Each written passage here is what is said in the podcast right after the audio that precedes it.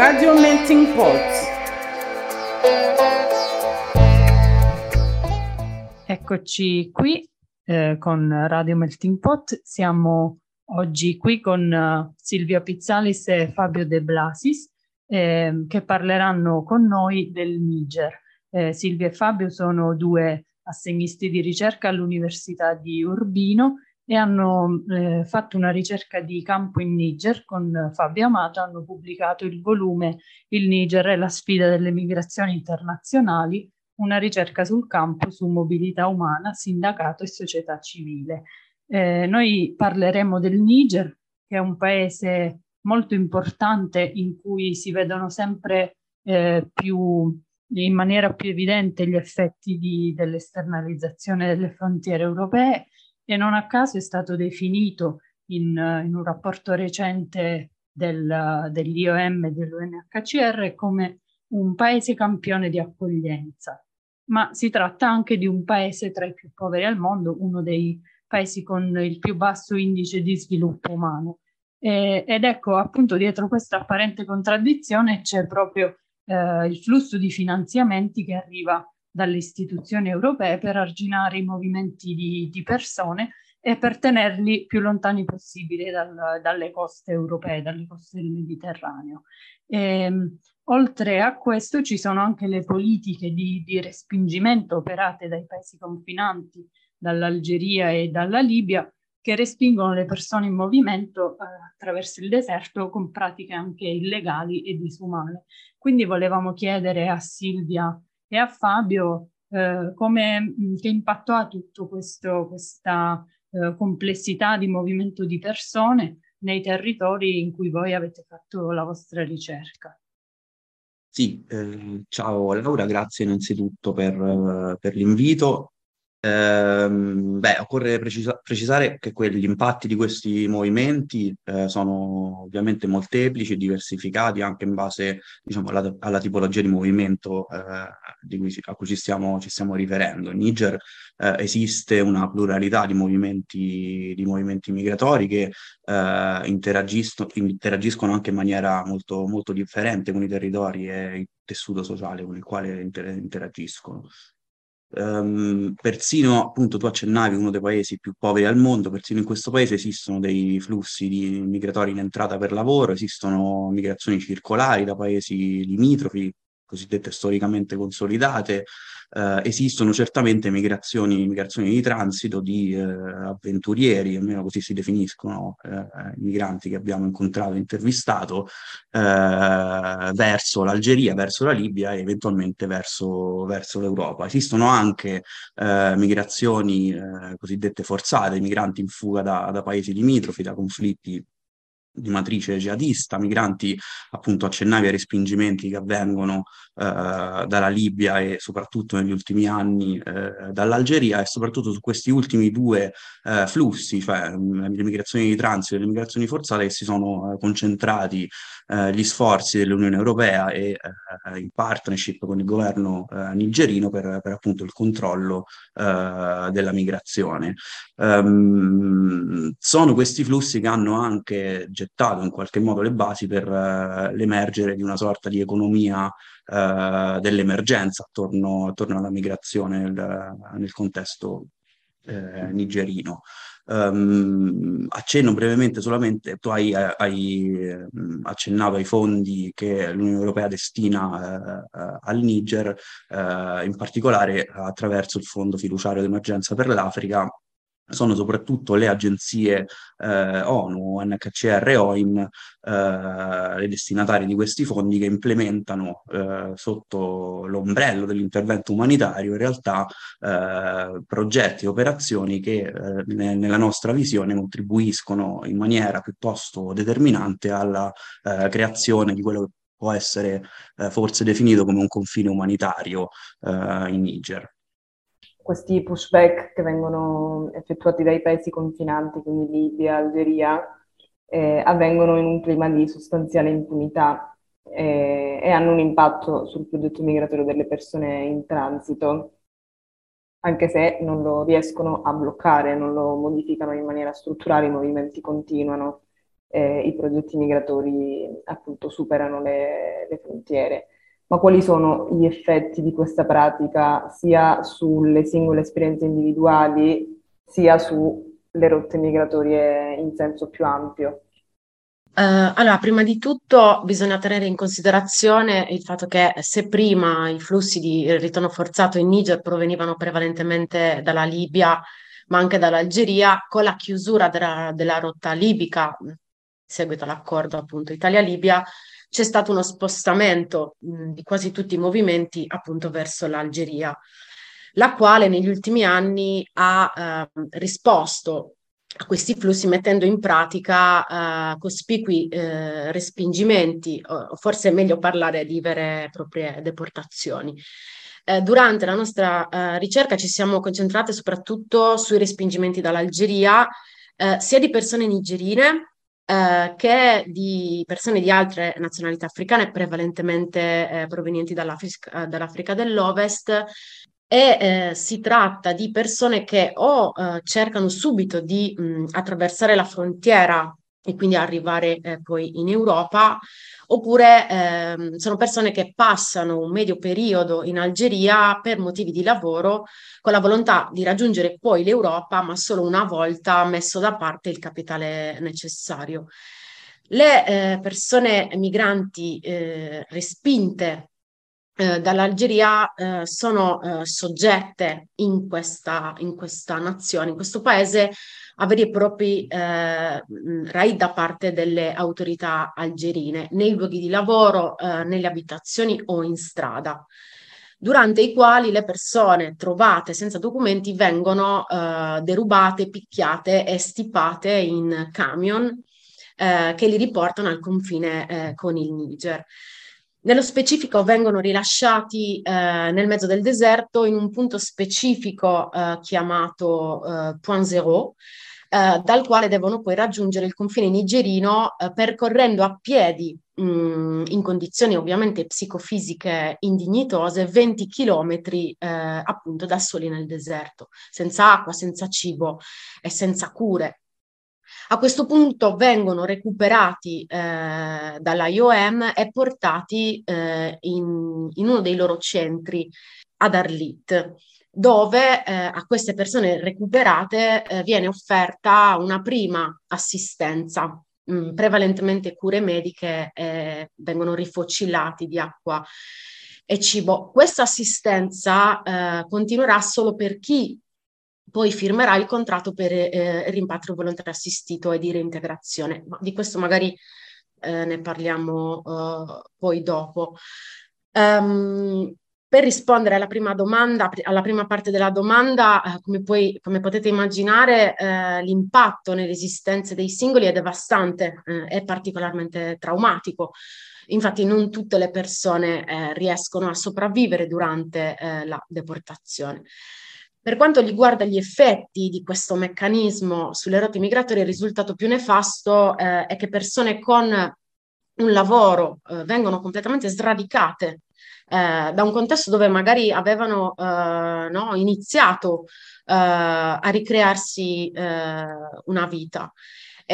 un secondo aspetto che cioè vor- vorremmo accennare, insomma, di cui vorremmo, che vorremmo sottolineare, che le persone rimpatriate, che sono comunque sempre motivate a realizzare il proprio uh, progetto migratorio, che comunque per, nella maggior parte dei casi comprende l'Europa, uh, prima o dopo, comunque la comprende, eh, riproveranno diverse volte a raggiungere l'Algeria um, e quindi eventualmente l'Europa, mettendo a rischio la propria vita percorrendo ovviamente eh, rotte meno battute quindi più pericolose, ma anche rischiando di essere soggetti ad ulteriori deportazioni, a ricatti, estorsioni e mh, a tutta una serie di violazioni dei diritti umani che eh, appunto abbiamo eh, rilevato. Chiaramente mh, questo è un sistema che poi crea dei bisogni e, e delle vulnerabilità mh, da parte eh, nei confronti delle persone che subiscono queste, queste pratiche. E, eh, però di solito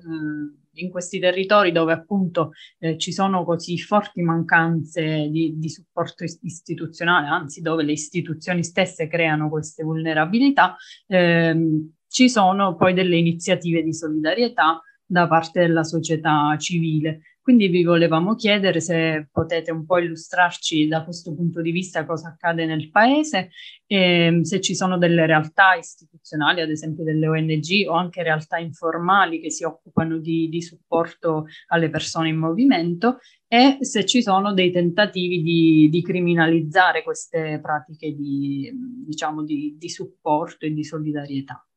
Sì, allora in Niger esiste una realtà molto variegata rispetto a questo punto. Sicuramente da una parte le agenzie ONU, quindi parlo prevalentemente di OIM e di UNHCR, hanno fatto un'azione di cooptazione di alcune di queste eh, realtà. Eh, altre però eh, si sono dimostrate particolarmente critiche nei confronti eh, delle scelte messe in campo in accordo tra governo nigerino e appunto le agenzie ONU. Eh, nello specifico caso dell'OIM, ehm, particolarmente critiche nei confronti di questo approccio è ehm, Aran Fonsara, che durante un'intervista a, a uno dei suoi membri eh, sostiene che il nome dell'organizzazione eh, dovrebbe essere cambiato da Organizzazione Internazionale per le Migrazioni a Organizzazione Internazionale contro le eh, Migrazioni. La posizione più critica rispetto appunto all'operato dell'OIM e dell'UNHCR proviene da eh, un'altra, eh, un altro esempio della realtà appunto esistente in Niger, eh, è un'associazione che si chiama eh, Alternative Espace Citoyen, è un'associazione composta da nigerini eh, che si è posta in prima linea a, nel piccolo ma eh, sempre in crescita movimento di opposizione critica nei confronti dell'Unione Europea, del governo nigerino, della macchina umanitaria in generale e ovviamente delle, delle deportazioni. Si sono verificate eh, delle azioni di criminalizzazione del dissenso, ovviamente, mm, ad esempio proprio nei confronti di quest'ultima eh, associazione di cui vi ho parlato, Alternative Spazi Citoyen, ehm, nel 2020 alcuni membri eh, sono stati denunciati e arrestati perché solidali con alcuni migranti che avevano eh, dato alle fiamme un campo dell'UNHCR ad Agades, eh, dove vivevano da anni eh, in condizioni ai limiti, ai limiti eh, dell'umano, in attesa eh, di poter raggiungere almeno, secondo quanto gli era stato promesso dall'UNHCR, alcune destinazioni europee. Sì, ci sono anche altri, altri esponenti della società civile nigerina, ma anche noi ad esempio abbiamo, abbiamo incontrato un, un, rappresentante, un responsabile del, del, servizio pastorale della Chiesa eh, Cattolica a Niamey, eh, che mentre inizialmente aveva un, un, approccio diciamo, di collaborazione, ad esempio, verso eh, il lavoro dell'IOM, negli ultimi anni eh, ha assunto un atteggiamento piuttosto eh, di opposizione. Eh, ci si sta rendendo conto probabilmente all'interno del tessuto della società civile nigerina, ma anche di alcune ONG Sapete che Niger, eh, in Niger sono presenti diverse ONG che operano con progetti di, di cooperazione internazionale eh, che si stanno in qualche modo coalizzando e iniziano a mettere in discussione appunto anche l'operato umanitario, eh, in particolare dell'OIM e dell'UNHCR, che negli ultimi, ne, negli ultimi anni eh, diciamo, sono stati utilizzati dal governo nigerino anche per risolvere alcune problematiche, alcune problematiche interne che si erano create eh, dopo l'implementazione della legge nel 2015 che ha eh, di fatto criminalizzato la, la, migrazione regolare, il transito eh, di migranti, eh, soprattutto nella città eh, di, di Agades. E quindi diciamo che dal punto di vista della società civile nigerina c'è sicuramente una consapevolezza dei diversi strumenti che l'Unione Europea e il governo nigerino stanno adottando eh, per cercare di controllare, di frenare la migrazione verso eh, verso l'Europa, dall'altro diciamo che eh, rimangono comunque deboli gli strumenti eh, per, eh, per, intervenire e per essere in qualche modo incisivi su, sulle politiche migratorie sia locali sia tanto meno internazionali. Appunto. E appunto a proposito del, dell'impatto dell'istituzionalità internazionale sui progetti migratori e i percorsi migratori delle persone, appunto eh, i numerosi programmi internazionali che sono gestiti da eh, agenzie ONU e anche da paesi donatori, tra cui ad esempio l'Italia, eh, sul controllo dei confini, si presentano come progetti di contrasto dell'immigrazione clandestina, del traffico di esseri umani, protezione delle frontiere, eccetera. Ci sono state diverse vicende nel Mediterraneo e anche su altre frontiere che hanno dimostrato come la linea che divide trafficante da eh, migrante eh, è spesso labile e che i provvedimenti contro il traffico delle persone migranti si traducono in misure che alla fine finiscono col reprimere lo stesso movimento delle persone. Nel vostro lavoro in Niger come vi siete confrontati con la complessità di queste categorie e definizioni? Anche, anche, nel contesto nigerino c'è stata sicuramente una strumentalizzazione eh, rispetto appunto al tema del, del, traffico degli esseri umani, dei pericoli, de, dei percorsi migratori, eh, che in particolare la questione del traffico degli esseri umani è servita a giustificare uh, all'opinione pubblica, soprattutto da, da parte del governo nigeri, nigerino, l'introduzione della, uh, della legge contro, contro, il traffico de, dei migranti del 2015 e in qualche modo per, uh, per giustificare anche la, l'adesione alla, alla politica di, di, esternalizzazione dei confini del, dell'Unione Europea Diciamo che anche le agenzie ONU in questo fanno il loro lavoro, nel senso mh, uno dei principali mh, compiti dell'IOM è quello di, di, di raccogliere dati, eh, oltre all'implementazione dei rimpatri volontari assistiti su,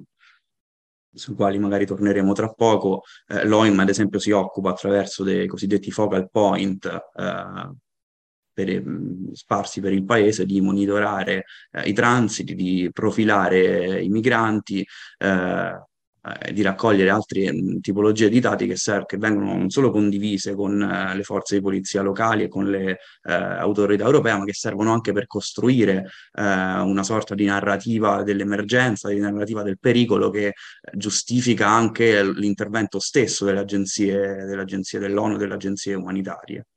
Eh, avete prima sia Silvia che Fabio eh, citato i rimpatri volontari assistiti, eh, che sono diventati una pratica molto comune e soprattutto sono aumentati negli ultimi anni verso il Niger. Ehm, tra il 2015 e il 2019 circa 50.000 rimpatri volontari assistiti sono stati effettuati eh, verso questo paese. Volevamo capire un po' meglio eh, in cosa consiste eh, il rimpatrio volontario assistito, che spesso viene presentato come una misura di successo da parte de, dell'IOM e delle agenzie insomma, che, che si occupano di, eh, di, organizzare questo tipo di, di percorso. E ehm, se potete, diciamo, se avete avuto esperienza di persone coinvolte da, queste, da questa pratica, che, eh, che, impatto hanno avuto eh, questi rimpatri sulla loro vita. Sì, allora intanto ehm, Dunque, sulla carta si tratta di un programma che dovrebbe facilitare il ritorno su base volontaria eh, nel paese di origine, eh, finanziando il viaggio di ritorno, appunto, è un progetto nel paese di origine di reintegrazione che dovrebbe essere calibrato sulle competenze e le capacità individuali di ciascun migrante. In particolare, questo programma dovrebbe offrire l'accesso a corsi di formazione professionale o um, all'acquisto di beni per l'avvio di piccole attività economiche nel paese di origine per un corrispettivo di 300 dollari. Ora, questa è in teoria, cioè se voi leggete mh, come l'IOM definisce il programma, trovate più o meno queste informazioni. In realtà, eh, dalla nostra ricerca è emerso un primo dato, cioè il fatto che il programma di rimpatrio volontario assistito non abbia avuto molto successo eh, nella reintegrazione socio-economica eh, delle persone migranti eh, rimpatriati nel paese di origine, perché semplicemente per il fatto che moltissimi di questi migranti partono subito dopo il rimpatrio e quindi tentano molte volte eh, di raggiungere l'Algeria, la Libia e quindi eventualmente l'Europa, tanto che eh, durante un'intervista con uno dei responsabili dell'IOM in Niger è emerso come, cioè è emersa una lamentela rispetto al fatto che eh, i migranti stavano eh, iniziando a utilizzare l'OIM come un'agenzia di viaggio, cioè sfruttavano il fatto, eh, questo programma per ritornare indietro, rifocillarsi, riacquistare magari il capitale che avevano perduto perché derubati, perché eccetera eccetera e poi ripartivano subito. Va aggiunto che questo programma, in particolare il programma di rimpatrio volontario assistito dell'OIM in Niger, è probabilmente uno dei principali strumenti dell'esternalizzazione dei confini eh, euro- europei eh, attraverso il cosiddetto apparato umanitario. In Niger il programma si rivolge eh, a migranti che eh, in qualche modo secondo le, appunto, la rappresentazione dell'OIM, vorrebbero tornare nel paese di origine, ma non hanno i mezzi per farlo, quindi migranti che si trovano dispersi nel deserto, migranti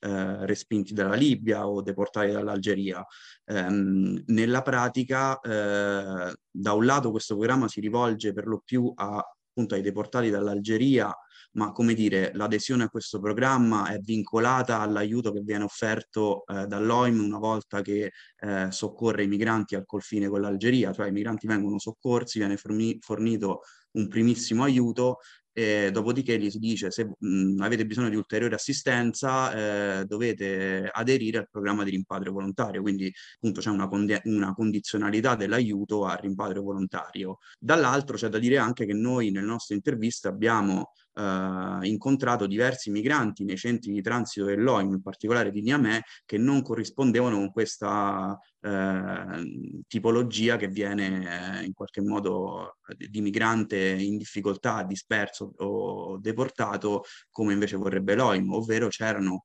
eh, diverse decine di migranti che erano invece mh, stati intercettati dalla polizia mentre transitavano in Niger verso, verso l'Algeria non avendo documenti eh, in alternativa alla detenzione eh, o all'espulsione da parte delle autorità nigerine, eh, gli è stata proposto il rimpatrio volontario e quindi si trovavano una sorta di detenzione umanitaria eh, questi migranti dal Camerun in particolare, altri dalla eh, dal Centrafrica, dalla Repubblica Centrafricana, perché non riuscivano a essere rimpatriati. In Repubblica Centrafricana c'erano dei grossi eh, problemi di, per la sicurezza dovuti a dei conflitti interni. Questi eh, migranti che abbiamo intervistato si trovavano nel centro OIM da diversi mesi, non potevano uscire durante il giorno, ma non erano certo libere di proseguire il proprio viaggio. Quindi se da un lato l'OIM presenta questo rimpatrio come un, uh, uno strumento umanitario, dall'altro eh, trovare coinvolti nei centri di transito e in questo programma persone che sono state eh, fermate, arrestate di fatto dalla polizia, a cui gli è stato proposto il rimpatrio volontario come alternativa al carcere, eh, stride un po' con, eh, con, ecco, con, con la narrativa umanitaria eh, dell'OIM. Sì, un altro elemento di criticità che è emerso dalla nostra ricerca è la mancanza quasi totale di valutazioni individuali basate sui diritti umani e quindi un incanalamento di alcuni o quantomeno delle persone che rientravano nella, nella nella figura di potenziale rifugiato, eh, nonostante appunto, come vi dicevo prima, e come vi diceva anche Fabio, l'elevato numero di vittima, eh, vittime di molteplici violazioni dei diritti umani, tra cui per esempio moltissime donne eh, vittime di tratta di esseri umani. Quindi abbiamo riscontrato anche una poca collaborazione, una mancata collaborazione tra UNHCR e OIM nell'individuare persone potenzialmente rifugiate e quindi toglierle dal percorso di rimpatrio e cercare di eh, incanalarle verso quello dell'asilo. Quindi fondamentalmente diciamo che il rimpatrio volontario assistito, come ha accennato Fabio, è, è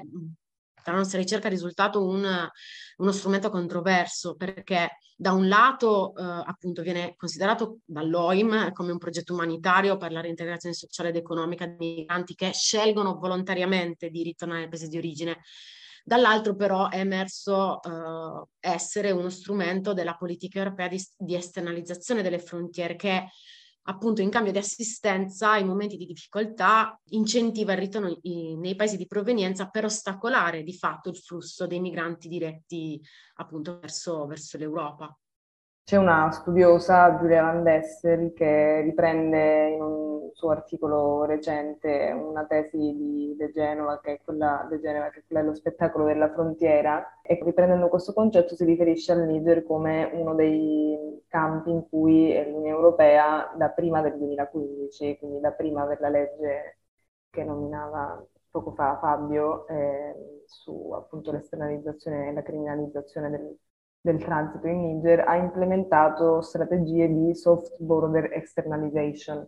quindi ehm, in particolare campagne mediatiche che poi mh, sono state riproposte da vari media mainstream nazionali e internazionali che raccontavano il Niger come una bomba orologeria di eh, migranti, un paese con immensi numeri di migranti e concetti simili. Quindi persone in attesa di eh, ricevere una chance per proseguire verso il nord, verso l'Europa sono state molto raccontate le condizioni internali di vita eh, estremamente vittimizzanti, soprattutto per le donne in Niger, in particolare nell'area di Agadez. E secondo la studiosa Van Dessel, questo tipo di narrazioni servono indirettamente a scoraggiare il progetto migratorio verso l'Europa di persone provenienti dall'Africa subsahariana, quindi da una parte parlano a,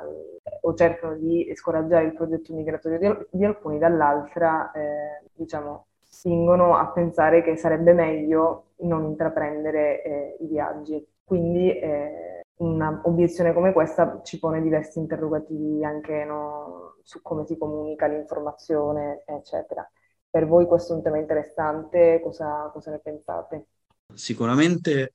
ci sono narrazioni eh, che tendono a scoraggiare in qualche modo i percorsi migratori verso l'Europa, devo dire con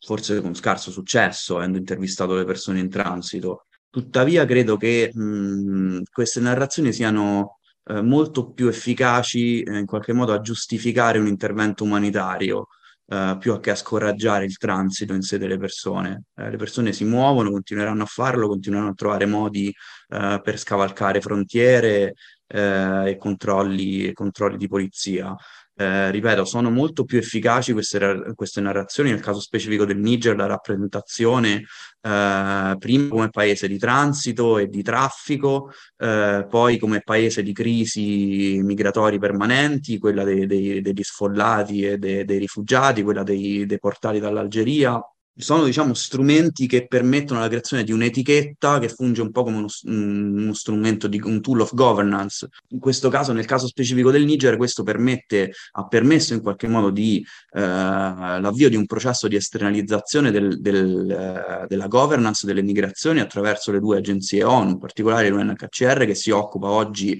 eh, delle migrazioni eh, dovute appunto ai conflitti eh, in Nigeria, in Mali, in Burkina Faso, eh, ma si occupa anche eh, di progetti di resettlement di rifugiati che sono stati evacuati dalle carceri libiche, eh, di resettlement verso paesi euro- europei che aderiscono eh, al programma che si chiama Emergency Tra- Transit Mechanism, operando, cioè contribuendo sostanzialmente a una, alla, alla, alla selettività del confine. Eh, L'UNHCR che eh, diciamo in qualche modo se, segue le richieste di asilo di queste persone che, ripeto, sono state, venivano eh, evacuate dalle carceri libiche, che mh, supporta le commissioni d'asilo del governo eh, nigerino, che esprime un parere eh, rispetto appunto alla, alla richiesta stessa, quindi eh, influisce sui riconoscimenti riconoscimento o meno dello status da parte del governo rigerito per poter accedere ai programmi di resettlement. Ehm, a fianco all'UNHCR c'è l'OIM di cui abbiamo eh, appunto ampiamente discusso che si occupa invece delle migrazioni di, eh, di, di transito, sia eh, transito eh, cosiddetto forzato in entrata, cioè respingimenti dall'Algeria eh, e dalla Libia, ma anche il transito in uscita. Come vi ho detto prima, abbiamo incontrato persone che sono state indirizzate all'OIM dalla, eh, dalla, dalle forze di polizia locali mentre transitavano verso l'Algeria o la Libia, perché prive di documenti. Quindi Sì, eh, so- sono pienamente d'accordo con, con- con, eh, Giulia Van Dessel. Aggiungo appunto, oltre alla, alla narrativa finalizzata a scoraggiare eh, in qualche modo il percorso mi- migratorio, eh, va sicuramente considerata la, eh, l'impatto di queste narrative eh, sulla creazione di necessità di intervento da parte di queste, di queste agenzie, soprattutto in paesi fragili dal punto di vista istituzionale dal punto di vista vista sociale e economico come, come il Niger. Grazie a Silvia e a Fabio e grazie a Valentina che ha curato con me questa intervista e un saluto a tutti gli ascoltatori di Radio Melting Pot.